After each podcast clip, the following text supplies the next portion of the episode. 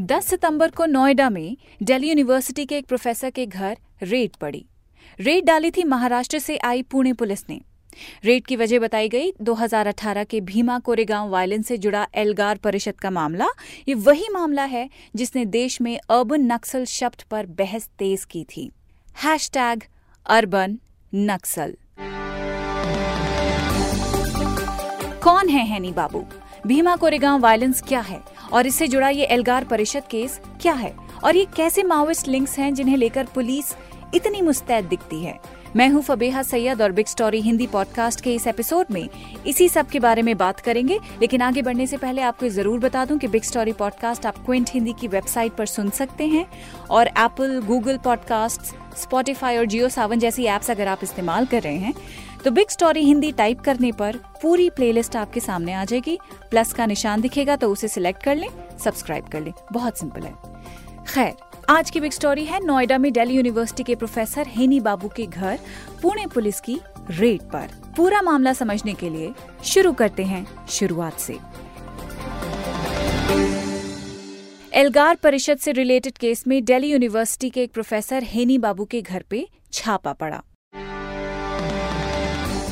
Police ने IPC के section 120 B criminal conspiracy यानी आपराधिक षड्यंत्र 121 और 121 ए वेजिंग और attempting to wage war against government यानी सरकार के खिलाफ युद्ध छेड़ने का प्रयास, और 124 ए सेडिशन यानी देशद्रोह के तहत छापा मारा। मौके पर कोई गिरफ्तारी तो नहीं हुई, लेकिन प्रोफेसर की पत्नी जेनी रोवेना ने, जो मिरांडा हाउस में पढ़ाती हैं, उन्होंने एक फेसबुक पोस्ट में लिखा आज सुबह साढ़े छह बजे पुणे पुलिस हमारे घर में घुस गई। उन्होंने कहा कि हैनी बाबू, जो मेरे पति हैं, जो दिल्ली यूनिवर्सिटी के इंग्लिश डिपार्टमेंट में पढ़ाते हैं, वो भीमा कोरेगांव केस में इन्वॉल्व हैं और इसीलिए पुलिस बिना सर्च वारंट के हमारे घर की तलाशी ले सकती है। उन्होंने छह घंटे तक हमारे घर की तलाशी ली। उन्होंने तीन किताबें, मेरे पति का लैपटॉप फ़ोन हार्ड डिस्क और पेनड्राइव जब्त कर ली है। हेनी बाबू ने न्यूज़ एजेंसी एएनआई से बात करते हुए कहा कि पुलिस ये जानना चाहती थी कि उनके पास कौन सी किताबें हैं। बाद में हेनी बाबू ने एक स्टेटमेंट में ये कहा कि उनके जितने भी अकाउंट्स हैं, उनमें से वो किसी एक को भी एक्सेस नहीं कर सकते, क्योंकि पुलिस ने तमाम पासवर्ड्स चेंज करवा दिए थे। अपने स्टेटमेंट में हेनी बाबू ने ये भी कहा था। मैं हेनी बाबू, अपने परिवार के साथ नोएडा में रहता हूँ।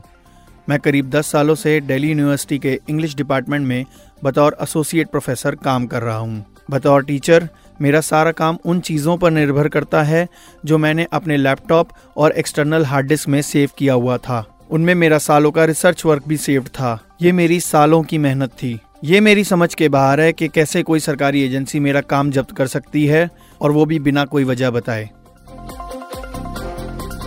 बाद में पीटीआई से बात करते हुए हेनी बाबू की वाइफ जेनी रोवेना ने ये बताया कि उनके घर के तीन कमरों में किताबें हैं और पुलिस ने इन किताबों की वीडियो रिकॉर्डिंग की है। पुलिस के मुताबिक एल्गार कॉन्क्लेव, जो 31 दिसंबर 2017 को पुणे के शनिवार वाड़ा में भीमा कोरेगांव की जो लड़ाई थी, उसकी दो सौवीं एनिवर्सरी मनाने के लिए ऑर्गेनाइज की गई थी। और उस दौरान वहाँ जो भाषण दिए गए, उनकी वजह से पुणे से 30 किलोमीटर की दूरी पर जो कोरेगांव भीमा जिला है, वहाँ वायलेंस हुआ।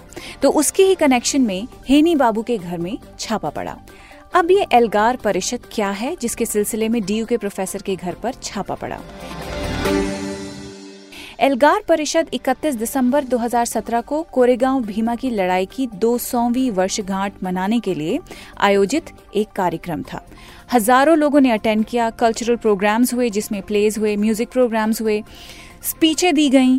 इस इवेंट में जो स्पीकर्स और एक्टिविस्ट्स आए थे, उनमें गुजरात के एमएलए जिग्नेश मेवानी, दलित और आदिवासी एक्टिविस्ट्स राधिका वेमुला, सोनी सोरी भीम आर्मी के विनय रतन सिंह स्टूडेंट लीडर उमर खालिद, ये सब मौजूद थे। हर साल लाखों की तादाद में दलित भीमा कोरेगांव बैटल की एनिवर्सरी मनाने आते हैं। इस जगह एक मेमोरियल पिलर है, जो निशानदेही करता है 200 साल पुरानी एक जंग की। महाराष्ट्र के कोरेगांव में एक दलित जाति है, महार। कहा जाता है कि पेशवाओं यानी ब्राह्मणों ने उस वक्त महारों के खिलाफ एक मार्शल लॉ लागू किया हुआ था। इस अत्याचारी कानून के मुताबिक महारों को कमरे में झाड़ू और गले में मटका बांधने का आदेश दिया गया था।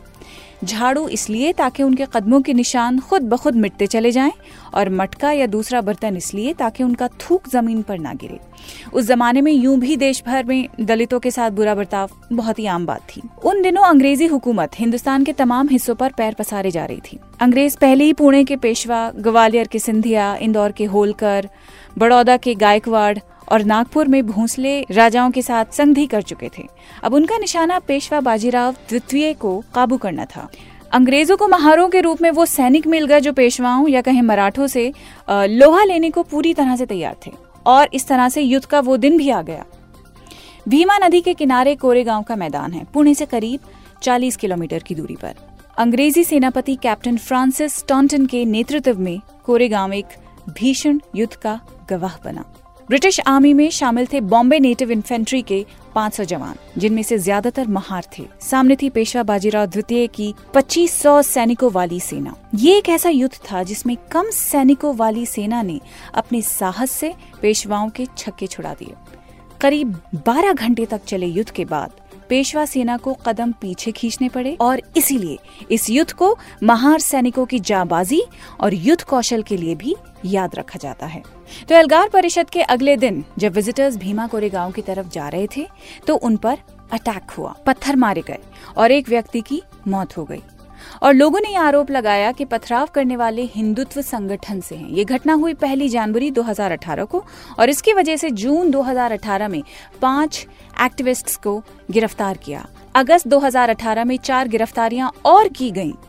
पुलिस ने कहा कि ये लोग हैं अर्बन नक्सल। हेनी बाबू के घर पर रेड इसी कड़ी का हिस्सा है।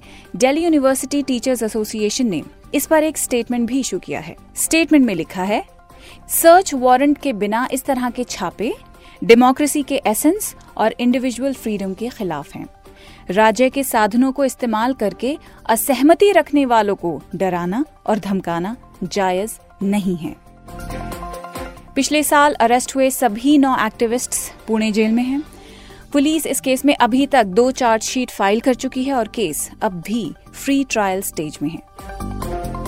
ये स्टोरी अभी डेवलपिंग है। तो जो भी बड़े बदलाव आ रहे हैं, जो भी स्टोरी में हो रहा है नए नए एंगल्स जो जुड़ रहे हैं, उससे हम आपको अपडेट करते रहेंगे, बताते रहेंगे। लेकिन अभी, अगर आप एप्पल या गूगल पॉडकास्ट की ऐप इस्तेमाल करते हैं तो प्लीज़ टाइप कीजिए बिग स्टोरी हिंदी आपको वहाँ पे प्लेलिस्ट दिखेगी। फ़ौरन उसको सब्सक्राइब कर लें। और अगर आप स्पॉटिफाई या जियो सावन यूज़ कर रहे हैं तो वहाँ भी बिग स्टोरी हिंदी लाइव है, यानी कि अवेलेबल है, आप उसे फॉलो कर सकते हैं। वरना क्विंट हिंदी पर तो ये पॉडकास्ट आप सुन ही सकते हैं। मैं हूँ फबीहा सैयद और कल फिर एक बिग स्टोरी के साथ मिलते हैं।